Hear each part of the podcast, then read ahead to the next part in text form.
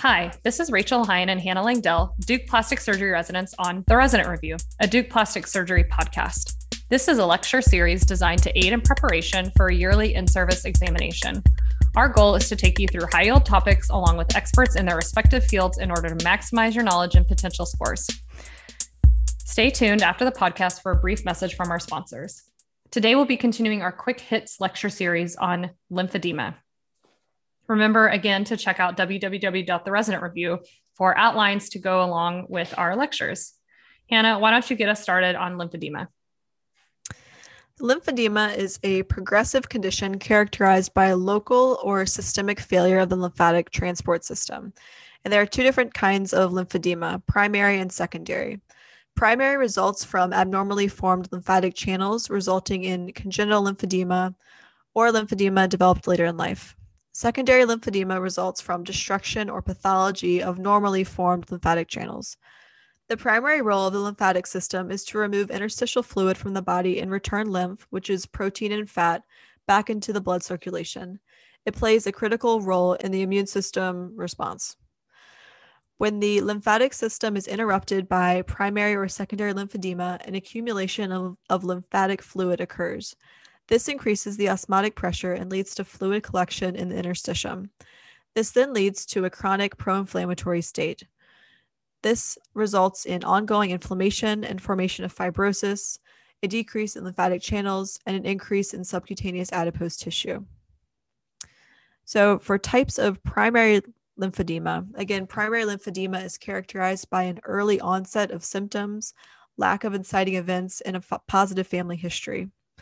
So, Milroy's disease is an X linked autosomal dominant form of primary lymphedema. It typically presents at birth with unilateral pitting edema. Patients exhibit normal growth and have a normal MRI, and there can be ocular involvement. Lymphedema praecox, this is a non congenital form of primary lymphedema that occurs before puberty. Whereas lymphedema tarda, it's another example of primary lymphedema that mainly manifests in midlife. And then a couple of syndromes. So, Proteus syndrome. This can cause vascular, skeletal, and soft tissue abnormalities. And you can have lipomatosis, capillary malformations, lymphatic malformations. And then for Klippel, oh my God, it's back. Klippel Trenaunay, you'll have limb hemihypertrophy, lymphovenous malformations, and an MRI will show slow flow. For types of secondary lymphedema, any history of previous trauma, surgery, or radiation will clue you into secondary lymphedema, and many symptoms occur months to years after the inciting event. Filariasis is the most common cause of secondary lymphedema worldwide. So, as I mentioned, the incidence of upper extremity lymphedema following surgery and radiation for breast cancer ranges from 4 to 49 percent a sentinel lymph node biopsy results in a 5 to 7% incidence of lymphedema, and this increases to 39% after an axillary lymph node dissection and 66% after an inguinal lymph node dissection. Talk a little bit about the diagnosis. So, you begin by ruling out other diagnoses, including venous insufficiency, a deep vein thrombosis, congestive heart failure, and renal failure. And there are three stages of lymphedema. So, in stage one, patients begin to experience early progressive swelling from distal to proximal, and these can be corrected with elevation and compression, and you'll see pitting edema. It's important to have a physical therapist measure serial limb circumference in order to follow the progression of the disease. In stage two, you'll have progressive fibrosis, adipocyte, adipocyte proliferation, and you'll have a decrease in pitting edema. There's also a decreased responsiveness to non surgical therapies. The Stemmer sign is when the skin cannot be tented, and you'll typically see this at the base of the second toe.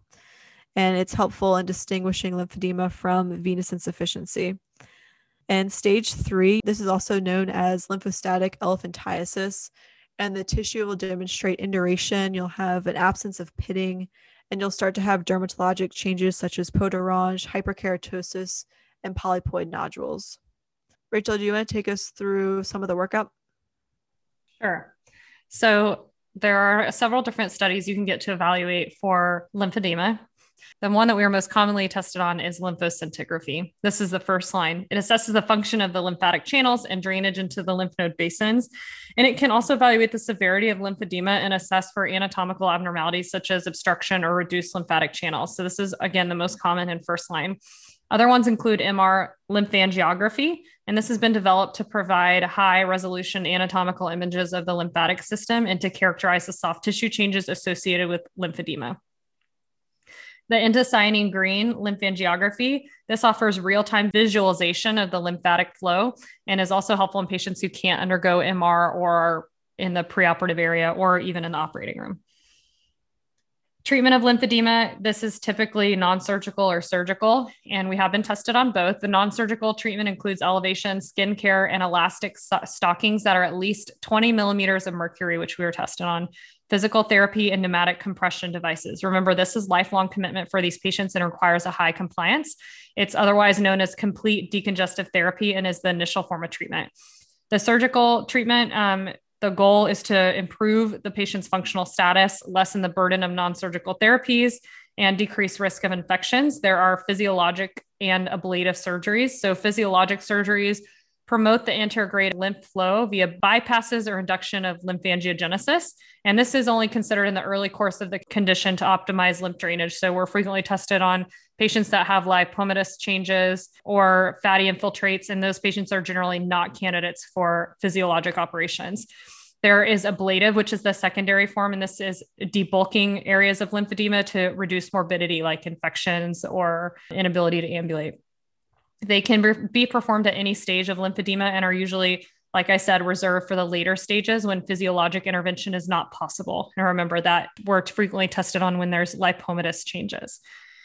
There, the two physiologic operations that we perform are the lymphaticovenous bypasses and the vascularized lymph node transfers. A lymphaticovenous anastomosis is a bypass operation that serves to redirect excess lymphatic fluid into the venous circulation by anastomosing superficial lymphatic vessels at the dermis to nearby venules. So, like I said, prior to surgery, you'll do the indocyanine green mapping. And when you get to the operating room, you'll uh, identify the lymphatic channels and venules, and you'll anastomose end to end or end to side with very small suture, like 11 to 12 O. And then patency is confirmed by visualizing the anterograde flow. And remember, you want to usually complete several of these. The vascularized lymph node transfer is used when the native lymph node basins are dysfunctional. So, patients after radiation or lymphadenectomy. And this technique is thought to promote local lymphangiogenesis through production of vascular endothelial growth factor. The common donor sites, so the donor transfers include the supraclavicular lymph nodes or the superficial inguinal lymph nodes.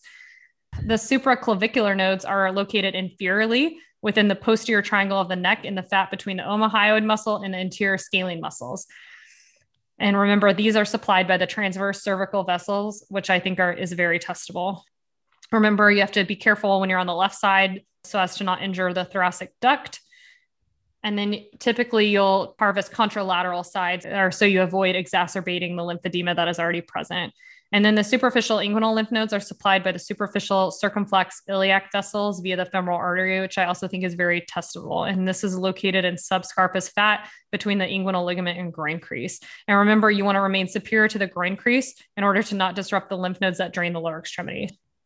So, outcomes of lymphaticovenous bypass. So, reports reveal anywhere from 35 to 50% reduction in the extremity circumference. So, pretty good results at greater than one year this same paper also revealed that there was a benefit when you perform these in, like we said in earlier stages of lymphedema. And then for vascularized lymph node transfers, reductions of the extremity circumference or volume has been noted to be from 30 to 60%. And this has been shown to be superior to the non surgical treatments in lymphedema of the upper extremity. And then as far as patient reported outcomes, patients reported increased quality of life um, for both upper and lower extremity lymphedema. And then complications. So there is the dreaded complication of iatrogenic lymphedema of the ipsilateral extremity. So remember, you want to do reverse lymphatic mapping to identify the critical lymph nodes of the lower extremity or upper extremity in order to avoid iatrogenic injury. All right, Hannah, why don't we why don't you finish us up with some of the ablative techniques in the algorithm for treatment? Okay. So, as Rachel mentioned, ablative surgery is used for later stages of lymphedema. And the main goal of ablative techniques is to remove excess skin or subcutaneous tissue. And this serves to decrease bulk and improve the patient's functional status and hygiene. Most common is the Charles procedure. So, this technique is the earliest described procedure and involves resection of skin and subcutaneous tissue to either the deep fascia or the underlying epimysium. The wounds are resurfaced with skin grafts, and these skin grafts may be taken from the resected tissue. This ablates the superficial lymphatics and may cause exacerbation of lymphedema along the foot. Two stage subcutaneous excision, this is known as Homan technique. This is another method to debulk areas of chronic lymphedema without the need for skin grafting. So, longitudinal incisions are made with wide elevation of skin and subcutaneous flaps. Fibrotic subcutaneous tissue is then resected down to epimysium, redundant skin is removed, and this is repeated in stages until the extremity is sufficiently debulked. Suction lipectomy, this has been used in advanced lymphedema patients who do not have significant pitting edema. So large volume lipoaspirate may be removed. It's important to utilize compression directly after the procedure and for the rest of the patient's lives. So examples of patients requiring ablation, a patient with panniculus morbidus.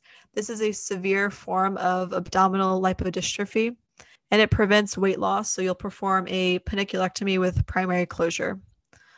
Liposuction and compression garments for severe bilateral low extremity lymphedema is often successful.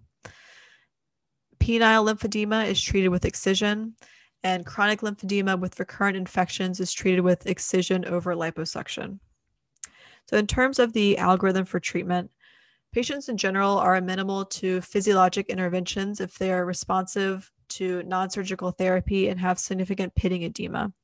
And patients are not amenable to physiologic interventions such as a lymph node transfer or lymphovenous anastomosis if they have no improvement with non surgical techniques and are no longer experiencing pitting edema. If they have a high degree of fibrosis and increasing adiposity, it's unlikely that connecting a venule and a lymph vessel will be effective.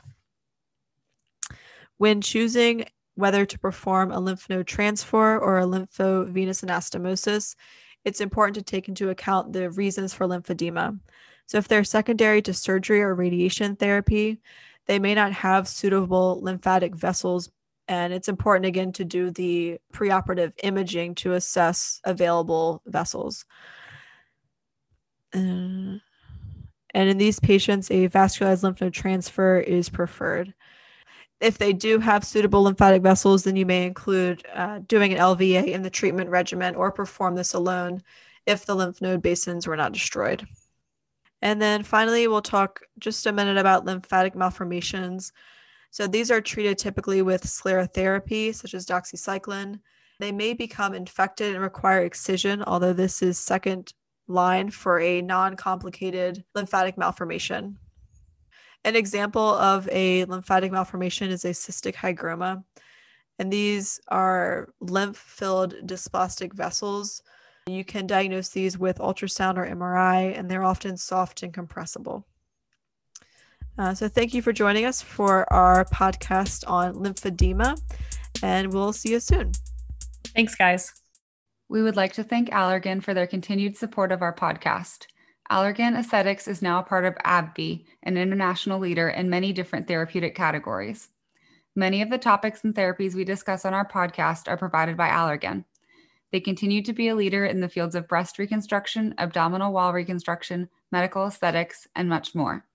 Additionally, they are dedicated to supporting the education of plastic surgery residents and plastic surgeons across the country.